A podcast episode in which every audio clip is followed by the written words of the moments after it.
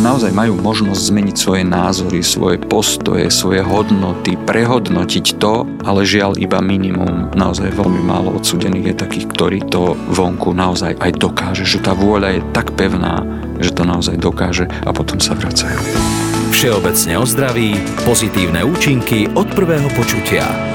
Prevychovať väzňov tak, aby po prepustení viedli riadny život občanov. To je jedna z úloh väzníc v našej krajine. Ale aký vplyv majú skutočnosti na psychiku a správanie odsúdených a ako vplývajú na duševnú kondíciu zamestnancov?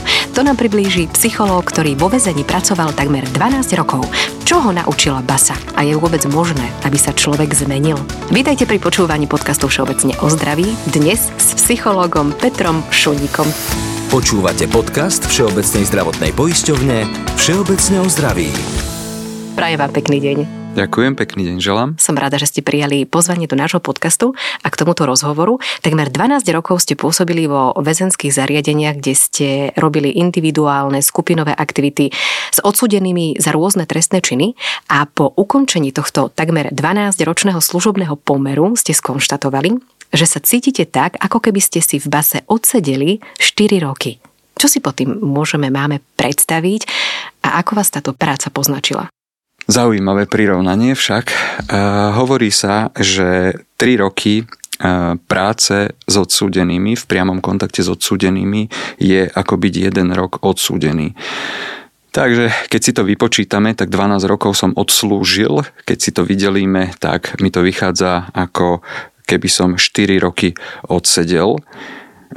Bola to pre mňa úžasná škola života. Naučil som sa e, tam množstvo vecí, stretol som sa s množstvom pozitívnych, e, zaujímavých, pekných situácií a stretol som sa s množstvom veľmi nepríjemných, negatívnych situácií. V každom prípade to bola pre mňa úžasná škola života, z ktorej čerpám dennodenne aj dnes vo svojej práci Naučil som sa, čo znamená empatia, čo znamená empaticky porozumieť aj takým ľuďom, ako sú odsúdení, čo znamená byť sám sebou, odsudení to milovali, keď som úplne to mali radi, keď som s nimi v kontakte. Naozaj som sa na nič nehral, ale bol som sám sebou.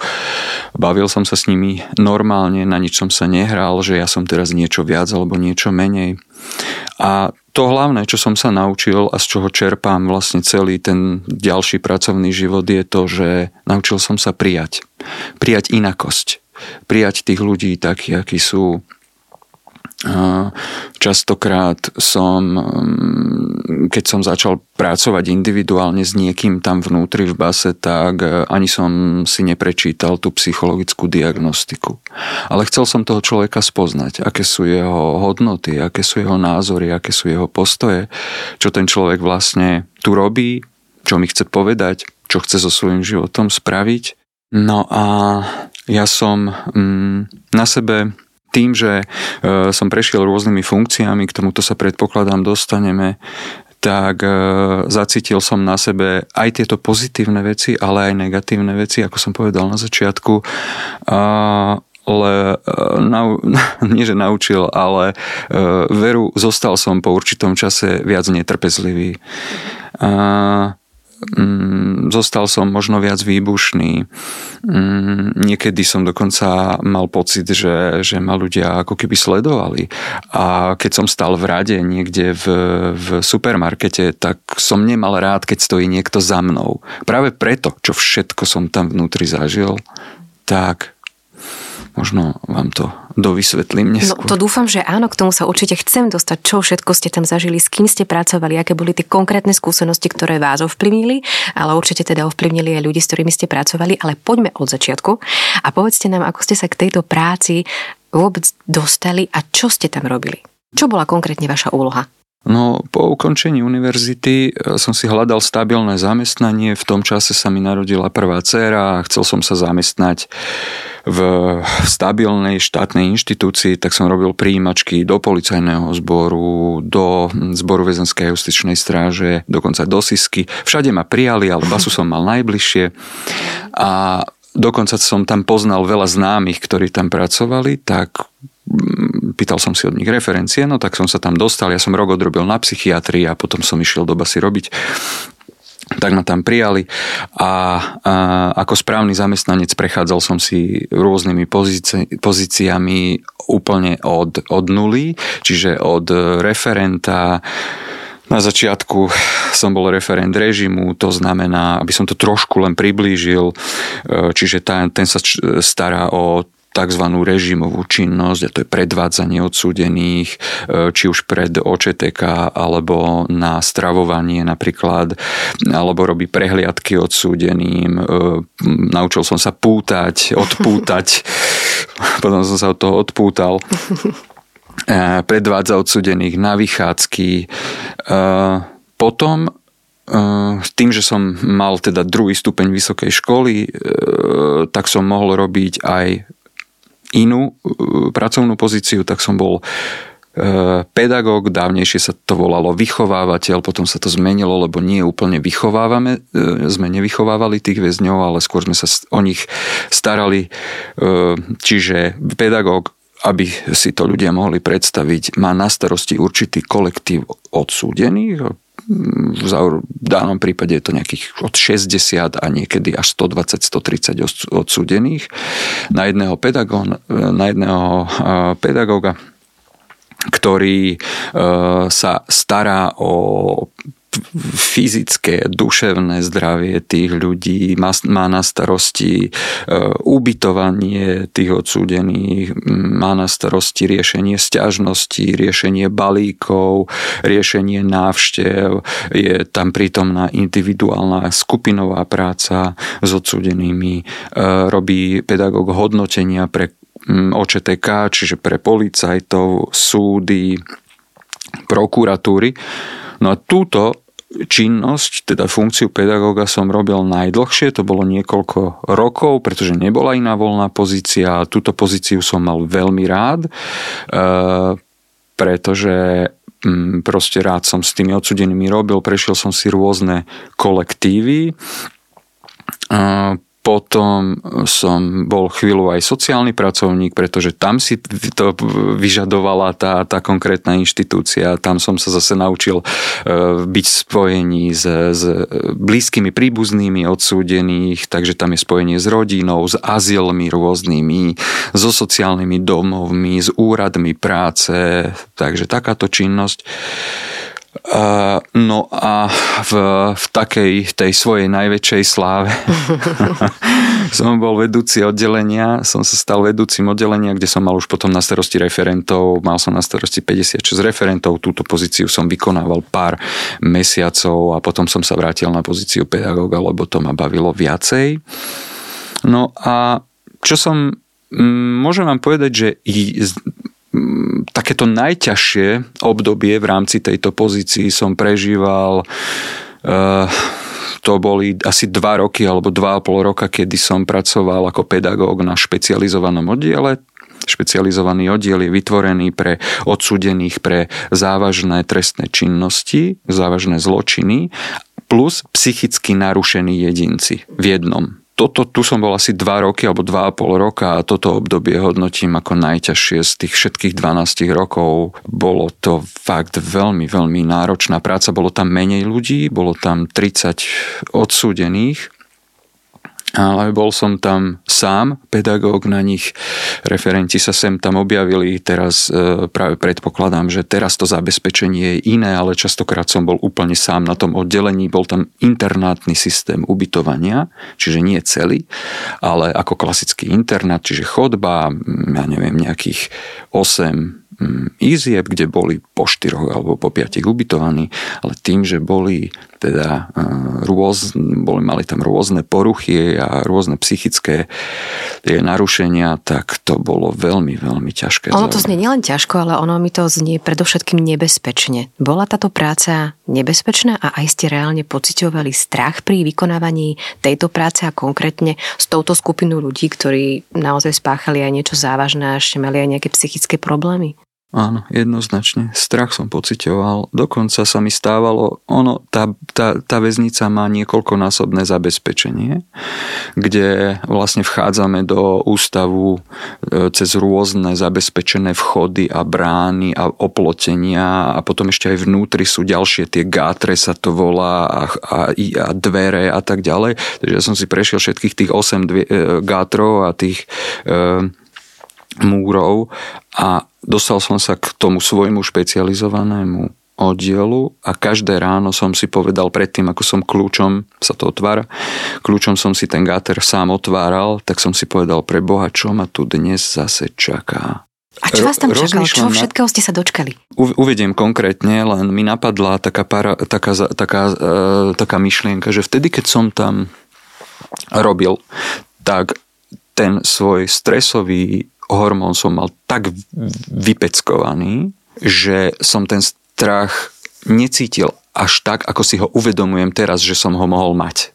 Ale cítil som ten strach, pretože v tom oddiele, nielen tam, aj v iných kolektívoch, keď som robil, aby som to priblížil. Celkovo to prostredie, to väzenské prostredie je veľmi pochmúrne, málo podnetné prostredie. Tí odsudení sú tam zavretí 23 hodín denne v tých celách alebo na tých izbách a hodinu denne majú vychádzku, ktorú buď využijú alebo nevyužijú.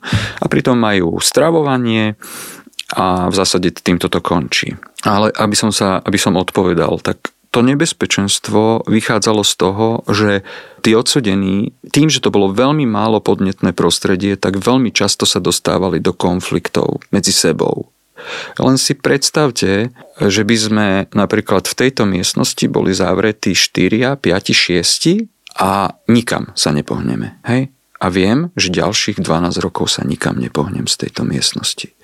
Je to ohromne frustrujúci pocit a keby som vám chcel porozprávať svoj život, celý svoj život, tak za 48 hodín ho mám vyrozprávaný a nemám ďalej čo povedať. Za dva dní som hotový a čaká ma ďalších 12 rokov.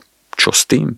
Čo potom? Takže veľmi tie podnety boli násobne väčšie ako pri bežných ľuďoch, keď sa stret, keď sa vonku stretneme a niekto povie, že je nahnevaný alebo mm, ja neviem, niečo, niečo ma nahnevalo a teraz som aký nervózny z toho a tak. A tí odsudení boli v permanentnom, najne, také permanentnej nervozite a tam úplne stačilo to, že niekto posunul tú kávu o 2 cm ďalej alebo niekto druhému ukradol špak alebo niekto sa na niekoho zle pozrel alebo mu niečo zle povedal a okamžite boli veľmi vystupňované reakcie.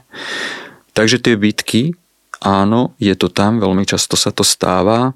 Ešte som nepovedal, a možno by stálo za to, aby, aby, som, aby som dovysvetlil, že robil som s odsudenými, ktorí boli um, aj vysoko inteligentní, ale na druhej strane aj s takými, ktorí boli psychicky narušení a vážne narušení.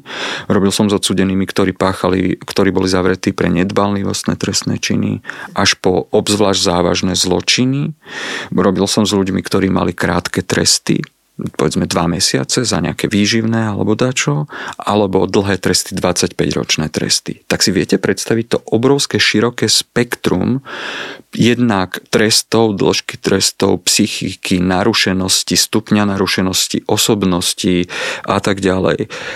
To, z čoho som mal strach, bolo to, aby mne nebolo ublížené keďže som videl na nich, čo všetko si dokážu oni spraviť, tak častokrát som nevedel predpokladať, či to náhodou, či nenapadnú aj mňa. A ste sa ocitli niekedy v takej situácii? Uh, asi dvakrát som sa ocitol v takej situácii, kedy to ale neprerastlo do úplného takého konfliktu, kedy som bol vyslovene, že zbytý alebo napadnutý, ale bol tam pokus o napadnutie, kedy viem, že to odsudený myslel vážne, pretože to potom ešte deklaroval, že áno, chcel ma napadnúť a chcel ma...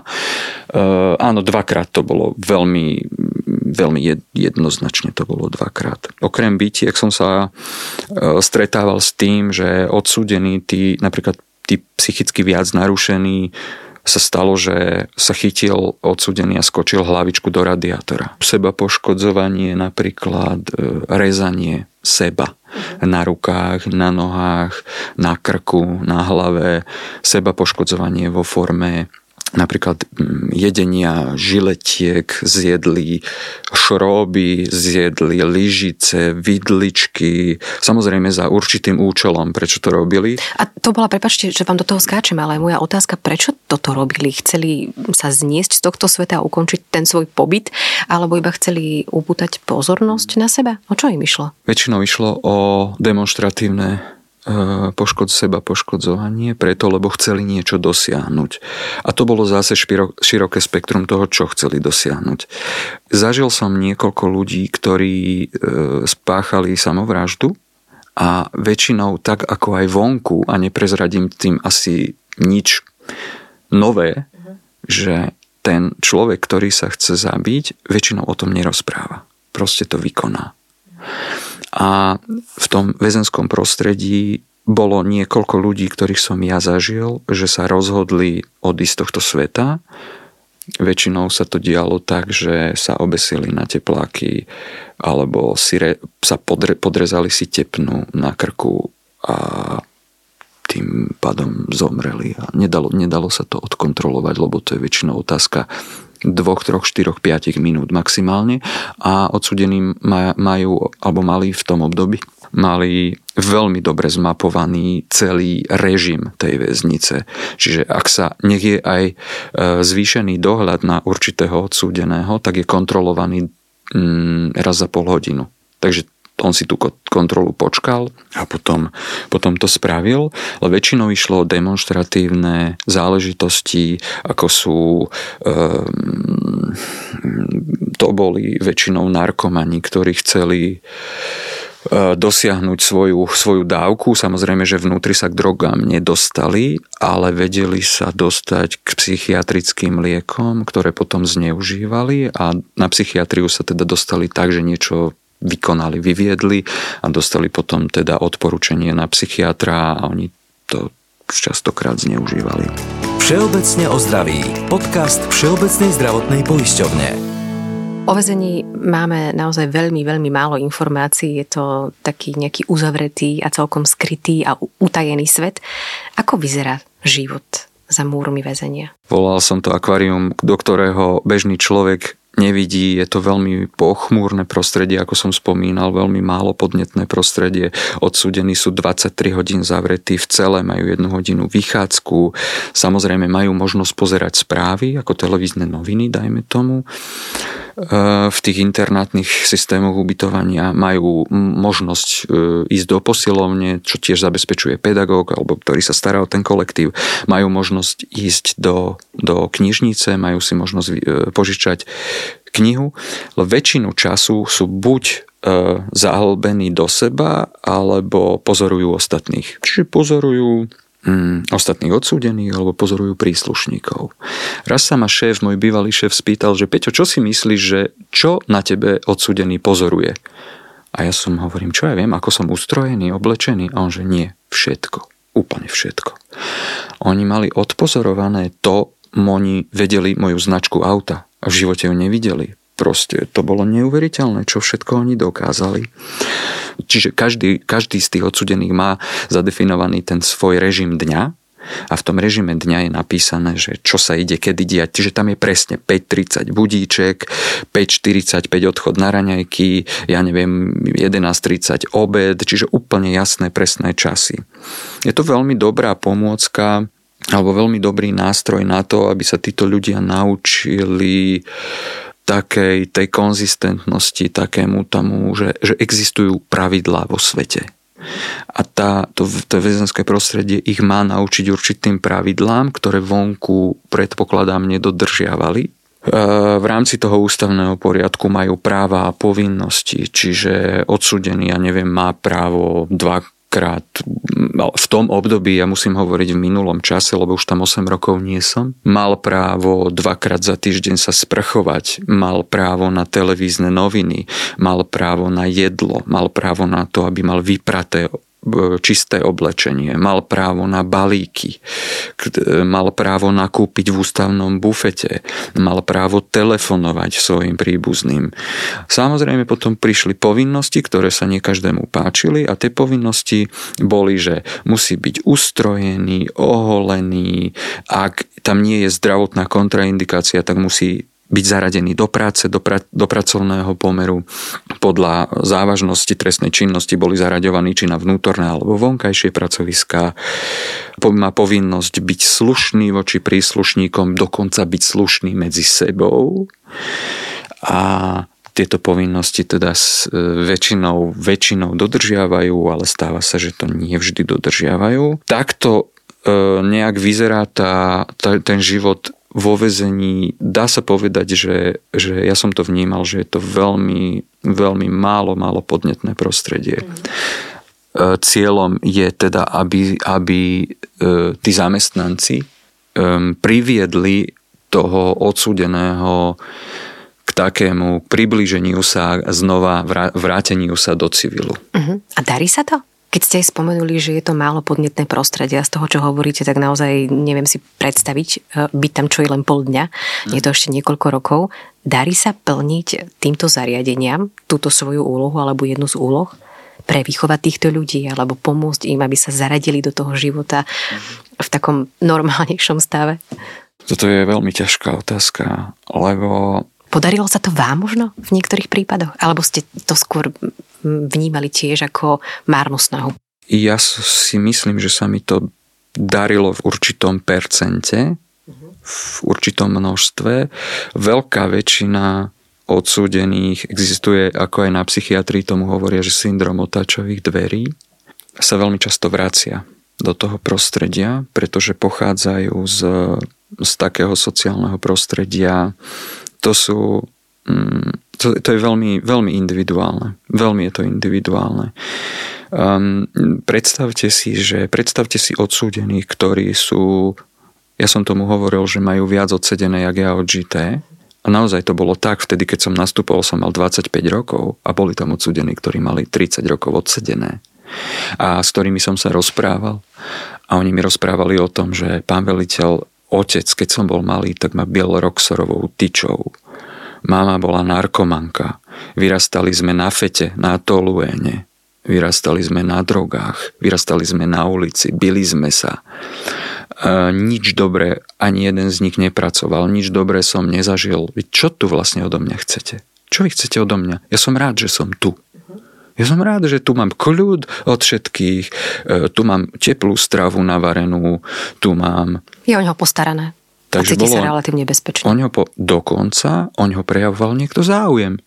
To už bolo niečo. Či už pedagógovia alebo ostatný personál prejavovali od toho človeka záujem. Mimochodom to, to odsúdení mali naozaj veľmi radi. Taký prejav záujmu, že ja neviem, aký ste mali život a podobne.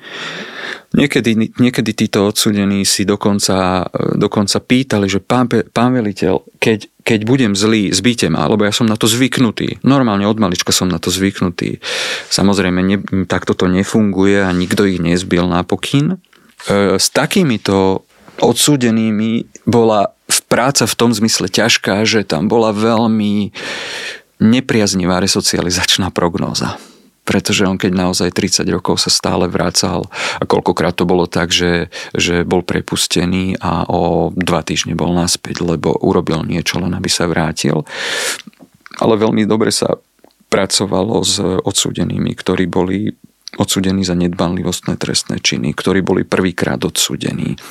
Um, toto všetko stanovuje tzv. resocializačná prognóza, robí sa im program zaobchádzania tým odsudeným. Je tam, je tam z tohto pohľadu, z takého pohľadu duševného zdravia veľmi vý, významná starostlivosť o týchto ľudí. Čiže áno, darilo sa po niekoľkých rokoch, už teraz, keď tam nepracujem, tak sem tam stretnem bývalého odsudeného, ktorý mi potvrdí, že áno, predstavte si, pamätáte si, čo sme sa tam rozprávali, pamätáte si, čo ste mi odporučili, predstavte si, ja som vonku, všetko je v poriadku. Veľmi ťažko sa žije takým odsudeným, ktorí sa vracajú do pôvodnej nepriaznivej situácie, ktorú majú vonku. Ak sa im podarí zmeniť E, svoj život zmeniť vnútri, majú dostatok času na to. Hej, niek- niekedy je to naozaj 10-12 rokov práca so sebou, tak si myslím, že to je dosť dlhý čas na to, aby sa to podarilo. Naozaj majú možnosť zmeniť svoje názory, svoje postoje, svoje hodnoty, prehodnotiť to, a, ale žiaľ iba minimum, naozaj veľmi málo odsudených je takých, ktorí to vonku naozaj aj dokáže, že, že tá vôľa je tak pevná, že to naozaj dokáže a potom sa vracajú. Nedávno spoločnosť pohoršil prípad, kedy prepustili človeka, ktorý po niekoľkých rokoch je vonku na slobode. E, tvrdil, že mm, sa zmenil a všetko oľutoval. Stačí to? Je to naozaj tak? Akože menia sa títo ľudia? Dá sa to možno aj za tak krátky čas? Alebo aká je vaša skúsenosť? Kebyže, kebyže neverím tomu, že sa dokáže človek zmeniť, tak by som nikdy nemohol robiť to, čo robím, alebo to, čo som robil v tej base. Áno, verím tomu, že je možné sa zmeniť. Väčšinou k zmene dochádza, k zmene tej osobnosti alebo rozmýšľaniu dochádza vtedy, keď toho človeka stretne veľmi významný pozitívny alebo negatívny podnet. Čiže ak ma stretne niečo veľmi negatívne, tak vtedy zmením, vtedy si to uvedomím, že aha, tak toto nemôže ísť ďalej aj teraz, keď robím e, poradenstvo pre individuálne pre ľudí, tak im častokrát hovorím, že keď ste sám svojou nohou do kaluže stúpili, tak sám z tej kaluže dokážete svojou nohou aj vystúpiť. A nemôže, ne, nemusíte v tej kaluži byť do konca života. Alebo hovorievam, aj odsudeným som hovorieval, že keď e, ste v jame, prestaňte kopať. Je veľmi dobré prestať robiť, veľmi pomáha prestať robiť to, čo nepomáha. A to boli konkrétne veci a konkrétne situácie, to boli stovky prerozprávaných hodín. Tí odsudení majú úžasnú možnosť toto využiť vnútri, či už od, od pedagógov alebo od psychológov, že majú nárok keď si vypíšu žiadanku, majú možnosť rozprávať sa s týmto odborným personálom, ktorý je vyškolený sociálno-psychologickými výcvikmi, vzdelaním, rôznymi doškoleniami, rôznymi výcvikmi, ktoré zbor, aj zbor teda mm, poskytuje. Preto hovorím, že bola to pre nich úžasná možnosť naozaj prekopať od základov svoj život. Druhý faktor je to, že čo potom, keď už vybehnem von čo s tým? Ako to naozaj, naozaj, pretože činy sú vždy dôležitejšie ako reči. Koľko odsudených malo iba reči a vonku skutky neboli, ale boli, samozrejme sú aj takí, ktorí áno, sú aj skutky. Vy ste nehodnotili ale vo všeobecnosti spoločnosť je nastavená tak, že hodnotí týchto ľudí, odsudzuje týchto ľudí a často počúvame, ak niekto spácha či už úmyselne alebo neúmyselne nejaký trestný čin a hlavne ak ide o to, že niekomu siahne na život, tak počujeme tú vetu e, zo strany spoločnosti, tento človek by mal zhniť v base. Mm. Hej? Toto tým ľuďom prajeme. Mm. Aký je váš pohľad na toto vnímanie spoločnosti a na základe aj tých vašich skúseností s týmito ľuďmi, že teda áno, sú niektorí, ako vravíte, ktorí povedia, urobil by som to opäť alebo nedutujem, ale určite neviem, o akom percente môžeme povedať z týchto ľudí sú takí, ktorí sa chcú zmeniť a ktorí sa asi teda aj zmenili, ako vravíte. Toto je tzv. hodnotiaci prístup, ktorý sme sa tiež niekde naučili. Dnes je alebo aj dávnejšie, už veľmi dávno je školstvo nastavené e, na hodnotiacom prístupe. Rodičovstvo je založené na hodnotiacom prístupe. To znamená, že ak e, robíš dobre, tak je to OK. Ak robíš zle, okamžite ťa odsúdim. To je príklad zo školy, hej? Ak, ak si dobrý z matematiky, super, máš jednotku, ak si, ak si e, zlý z, z angličtiny, dostaneš peťku, tak budeme drtiť, peť, budeme drtiť angličtinu. A musíš to napraviť, musíš napraviť svoju slabú stránku. Z istého pohľadu je to fajn, na druhej strane ja hovorím, že je dobré posilňovať svoje silné stránky a svoje pozitívne stránky tu som, k tomuto som viedol aj tých odsúdených. Je to veľmi povrchné e, nastavenie, keď niekto povie, ten politik je blbec. Ten odsúdený by mal zhniť v base, ten neviem kto. Ja hovorím, že každý človek má svoj jedinečný príbeh a je to jeden komplex rôznych vecí. Je tam, tam, potre, tam e, je dôležité zvážiť e, výchovu, prostredie, v akom človek vyrastal. To, to, to primárne sociálne prostredie, aký bol jeho psychický vývoj, ako sa vyvíjala osobnosť toho človeka, aká je emotivita toho človeka, aká je afektivita toho človeka, aké sú postoje toho človeka, ak, aké názory sa naučil od rodičov, od, zo školy, od svojich rovesníkov, či je prispôsobivý, či je neurotický, či je psychotický, aby to náhodou si zle niekto nevysvetlil ja nehovorím, že, že to je dobré, keď niekto spácha trestný čin. Samozrejme, že to nie je dobré. Ale preto sú tu inštitúcie, ktoré sa s tým zaoberajú, čo sú OČTK, polícia a súdy, ktorí to odsúdia a potom vo vezení e, personál, ktorý sa s tým zaoberá. Ale mňa ako bývalého väzenského zamestnanca ja som nikdy mi ani len nenapadlo pristupovať k týmto ľuďom tak, že mali by tam zdochnúť, zomrieť, mali by zhniť, alebo ja neviem čo.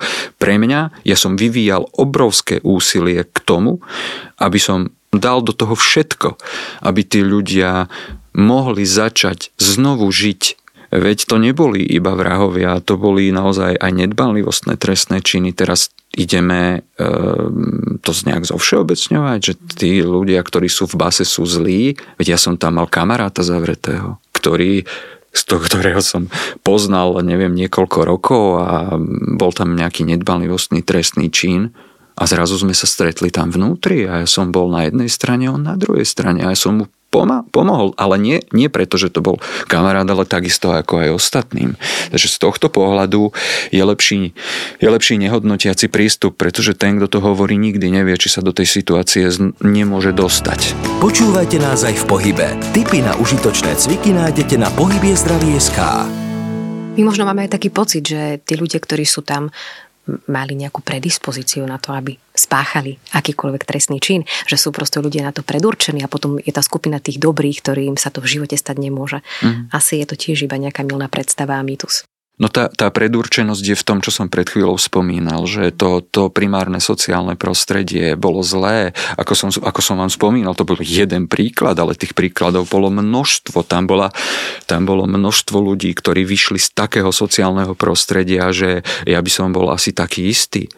A ešte neprišli k tomu bodu, k tomu impulzu, k tomu významnému pozitívnemu alebo významnému negatívnemu, čo by ich prefackal ten moment, že e, áno, ja chcem začať žiť nový život. Oni išli v takom tom svojom stereotype, páchali zlo, páchali trestné činy a e, stále išli v tom istom. Ale mohli, alebo môžu, majú možnosť, zrejme aj teraz, alebo mali možnosť vždy začať, ja som, ja tomu hovorím, že cestovať v sebe.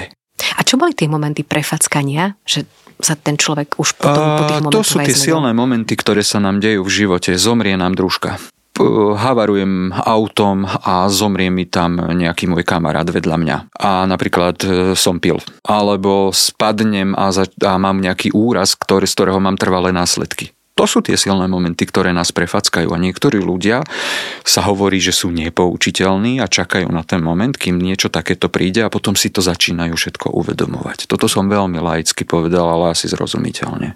Ešte by som sa chcela pozrieť do hlavy odsúdených, ktorí sa dostanú do väzenia na nejaké časové obdobie, na rok, na 2 roky, na 12 rokov, na 30 rokov. Čo sa v ich hlave odohráva? Neviem si to vôbec predstaviť, čo tam vtedy prebieha v tej hlave. Ono to prichádza v rôznych fázach a tá prvá fáza je obrovská neistota. Možno tam je aj strach spojený s, s tou neistotou. Čo sa tu bude so mnou diať? Čo budem robiť pre Boha? potom e, neskôr začnú rozmýšľať nad tým, že no tak keď ja potrebujem v tejto izbe prežiť 15 rokov, tak čo ja tu vlastne budem robiť? To znamená, že idem sa mm, vzdelávať, alebo začnem rozmýšľať nad svojim životom, alebo začnem e, vytvárať kontakty so svojím okolím, to znamená s tými ľuďmi začnem im písať ktorý, s ktorými som sa 12 rokov nerozprával, napríklad bratrancov alebo rodiny vôbec, sú, sú tam ľudia, alebo boli tam ľudia, ktorí sa so svojimi rodinami vôbec nerozprávali. Tak oni začnú rozmýšľať, keďže som mám, ako som vám spomínal, za 48 hodín si vyrozprávajú títo odsudení celý svoj životný príbeh, a potom môžu zaca- začať cestovať v sebe. A e, samozrejme tak ako každý z nás, aj tí odsúdení vnútri majú svoje nálady, majú svoje dni, by som povedal, a nie vždy je ten deň dobrý, a e, čiže tie nálady sa striedajú. Niekedy odsudení e, sa dozvedia, že sa doma niečo stalo. To sú ohromné ťažké chvíle pre nich, pre takých, ktorí majú, dá sa povedať, usporiadaný život. Rodin, rodin, to usporiadaný. No. E, majú rodinný život, vonku ich čaká manželka, prípadne dieťa a zrazu sa dozvedia, že tá manželka ich podvádza alebo ho opustila tá manželka, pretože im povie, že, že prepáč Joško, ale ty tam budeš 15 rokov a ja som mladá, ja chcem žiť. Toto sú veľmi, veľmi ťažké chvíle, kedy, kedy odsudení žiadajú väčšinou o pomoc, o odbornú pomoc na teda odborných pracovníkov, ktorí tam pracujú.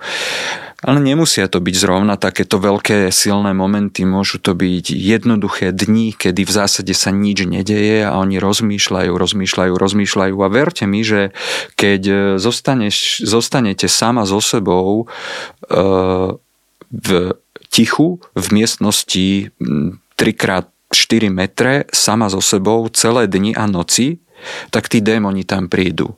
E, tie, e, ten strach z tej neistoty, z toho, čo všetko som v živote spravil, dobré a zlé, či som dobrý človek, či nie som dobrý človek, či mám dobré hodnoty, nemám dobré hodnoty, vykašlem sa na celý svet, budem páchať zlo celý život. Potom na druhý deň si povedia, ale veď nevykašlem sa, pretože ten druhý odsudený mi povedal, že život môže byť pekný. Pedagóg mi povedal, že fíha, ide, ide na dovolenku, tak aj ja chcem ísť na dovolenku, no tak počkam si 15 rokov a pôjdem. Čiže rozmýšľajú nad všetkým možným, kým sa adaptujú na to prostredie, tak prejde naozaj dlhá chvíľa. Je to pred väčšinou je to niekoľko mesiacov, kým, kým sa človek adaptuje na to prostredie, kým, kým si zvykne. No za pár, za pár mesiacov sa dá zvyknúť na ten režim veľmi dobre a potom v tom režime oni sa vedia veľmi dobre tak uh, po, pohojdať medzi tým, že, že toto je jedna istota, ktorú mám a na druhej strane prichádzajú zážitky v tom slova zmysle, že sa viem porozprávať s personálom, že si viem ísť zahrať futbal na to vychádzkové ihrisko, alebo idem na vychádzku a pozerám sa na slnko, alebo, alebo na oblaky, alebo na vtáky, lebo to sú jediné podnety, ktoré tam vidia. Tak toto asi sa odohráva. Pozrime sa ešte do duši ľudí, ktorí vo vezení pracujú. Ako na nich vplýva toto prostredie, táto práca? Vy ste uviedli, že priemerný vek života Bachara je vraj 56 rokov, čo je mm-hmm. veľmi málo. Mm-hmm. A áno, a uviedol som aj to, že, že, ten, že ten stres, ktorý tí ľudia, tí, tí zamestnanci tam prežívajú a keď odídu do dôchodku alebo výjdu z toho prostredia a začnú robiť niečo iné, tak ten stres sa ako keby uvoľnil. A e, predstavte si to, čo si ja pamätám z niektorých starých bacharov, ktorých si pamätám, ktorí odslúžili, e, lebo starí bachari nemali vo zvyku po pár rokoch odísť, ale odslúžili 25-30 rokov tak si pamätám, že po 30 rokoch som sa dozved, sme sa dozvedeli, že prešiel rok, dva a ten človek dostal infarkt alebo proste išiel na bicykli, spadol, zomrel.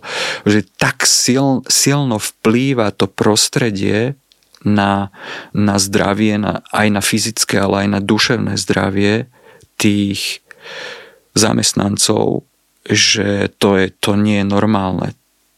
To je veľmi veľká duševná, je potrebu, potrebujú tí ľudia ohromné duševné úsilie, aby sa uh, aby udržiavali svoju psychiku na na takej dobrej úrovni, ale je to veľmi individuálne. Zase tak ako aj pri odsúdených, aj pri e, zamestnancoch sú rôzne typy osobností. Sú osobnosti, ktorí si povedia, že mm, končím, padla o 15. všetko zo seba strasiem.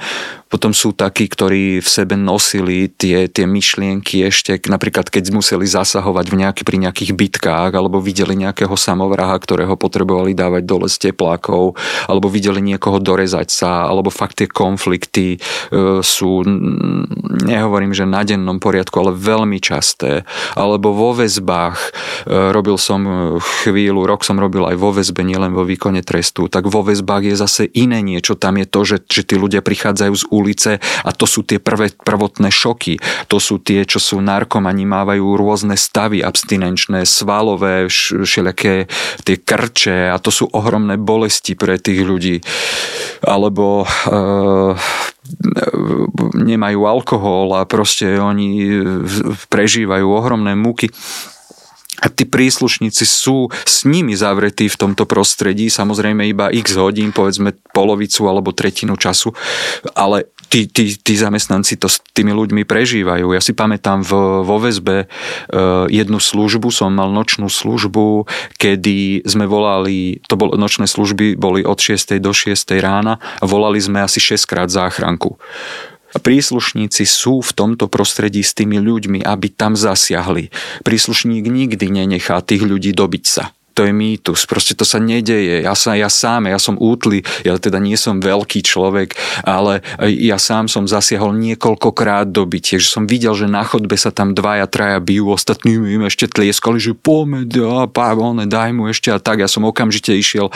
A to bol ten strach, áno, to bol ten stres, ktorý som ja pocitoval, ktorý som následne potom potreboval nejak spracovať, že fúha, toto sa mne udialo. Keď som prišiel domov, ja som nevedel vypnúť zvyknúť že teraz za sekundu zavriem bránu, sadnem do auta, idem domov a vypol som. Ja som toto nedokázal, boli, boli osobnosti, ktoré to vraj dokázali, ale myslím si, že to nie je také jednoduché a že to tu vnútri pracuje v mozgu.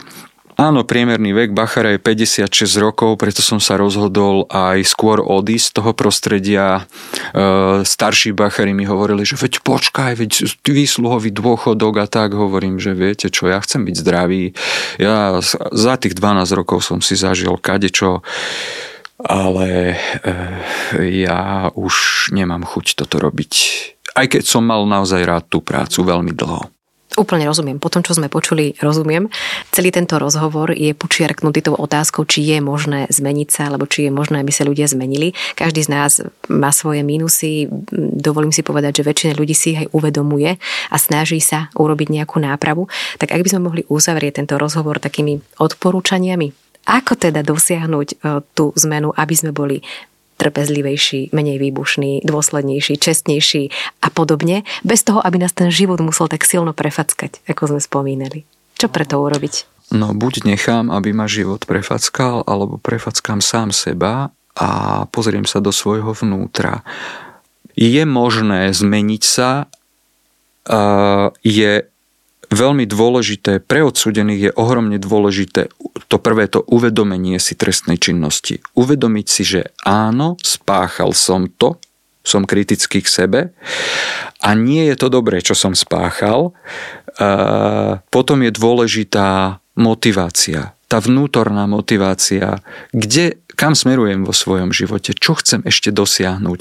Veď Viktor Frankl, bývalý e, ten psychiatr, logoterapeut, ktorý bol zavretý vo Svienčime, veď on tam strávil 3 alebo 4 roky a e, on píše vo svojej knihe, dá, dá sa to kúpiť, e, hľadanie zmyslu života. Akým spôsobom rozmýšľal, že on vlastne vi, videl aj tam svoj zmysel života.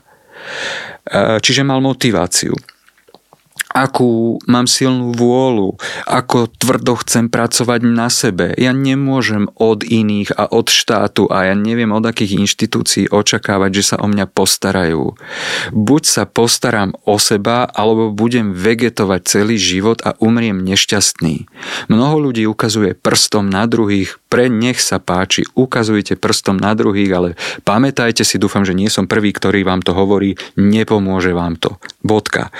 Prekonať svoje strachy, keď nemám rád zmeny a bojím sa toho, že či sa uživím na trhu práce, tak tak, tak po, poďme niečo vymyslieť, tak poďme e, sa rekvalifikovať. Treba urobiť ten krok, treba tú komfortnú zónu prekonať. E, je dôležité prekonávať svoje strachy a svoje bolesti. Treba ísť cez neúspechy. Jedna, jeden život nie je lineárna e, krivka, že teraz e, niekde začnem a teraz pôjdem iba na vrchol, stúpam ako na kriváň. Nie, budem tam padať tak ako dieťa sa 15 tisíc krát, keď sa učí chodiť, tak spadne spadne 15 tisíc krát a tiež na ňo nehovoríme, aký je kreten, že sa nikdy nenaučí chodiť. To dieťa sa bezpečne naučí chodiť, len my sme spohodne, spohodlnili, my dospelí, že nie, my nechceme spadnúť, my chceme mať svoje istoty, my chceme všetko, aby bolo v poriadku a hlavne nech sa o nás všetci postarajú. Samozrejme, nefunguje to tak, nebudú títo ľudia šťastní. Treba sa vzdelávať, treba pre seba niečo robiť a nečakať na zázrak tomto je veľmi dôležitá, teraz som hovoril o takej sile svojej osobnosti, ale v tomto samozrejme je, že je dôležitá aj podpora našich blízkych a je veľmi dobré, keď máme rodinu, keď máme partnera, keď máme deti, ktorý, s ktorými máme dobré vzťahy a keď s nimi nemáme, tak nech sa páči, môžeme sa do toho pustiť a začneme s nimi si vytvárať dobré vzťahy alebo s niekým, komu dôverujeme. Pre odsúdených bola tiež ohromná pomoc, podpora blízkych. Oni dokázali byť, boli odsúdení, o ktorých som nevedel 10 rokov, pretože mali dobré sociálne zázemie, mali, mali priateľku alebo manželku a tak ďalej. Duševnému zdraviu sa už našťastie v súčasnosti venuje o mnoho viac pozornosti ako kedysi. No aby sme sa dnes pozreli do duše odsúdeného človeka, ktorý si odpikáva svoj trest vo väzení, kde by malo dôjsť k jeho celkovej náprave a to cez rozprávanie a dušu človeka, ktorého náplňou práce bolo takmer 12 rokov pomáhať týmto odsúdeným stať sa lepším človekom. Našim hostom bol psycholog Peter Šuník. Ja vám veľmi pekne ďakujem za toto zaujímavé rozprávanie a prajem vám, aby vám vaša práca práca prinášala už len radosť, alebo minimálne viac radosti ako starosti a viac tých príjemných zážitkov ako nepríjemných. Ja ďakujem pekne za zaujímavé otázky a želám poslucháčom, aby, aby veľa pracovali na sebe, aby sa mali radi a aby neukazovali prstom, pretože nikdy nevieme, do akej ťažkej situácie sa môžeme dostať a potom už možno bude neskoro. Počúvali ste podcast Všeobecne o zdraví Všeobecnej zdravotnej poisťovne. Ak vás táto téma zaujala, viac sa o nej dočítate na preventívne SK. Pre viac užitočných informácií a benefitov pre zdravie sledujte naše sociálne siete Facebook a Instagram a buďte prví, kto sa dozvie o našich benefitoch, zľavách či súťažiach. Počúvajte nás aj v pohybe. Tipy na užitočné cviky nájdete na pohybiezdravie.sk.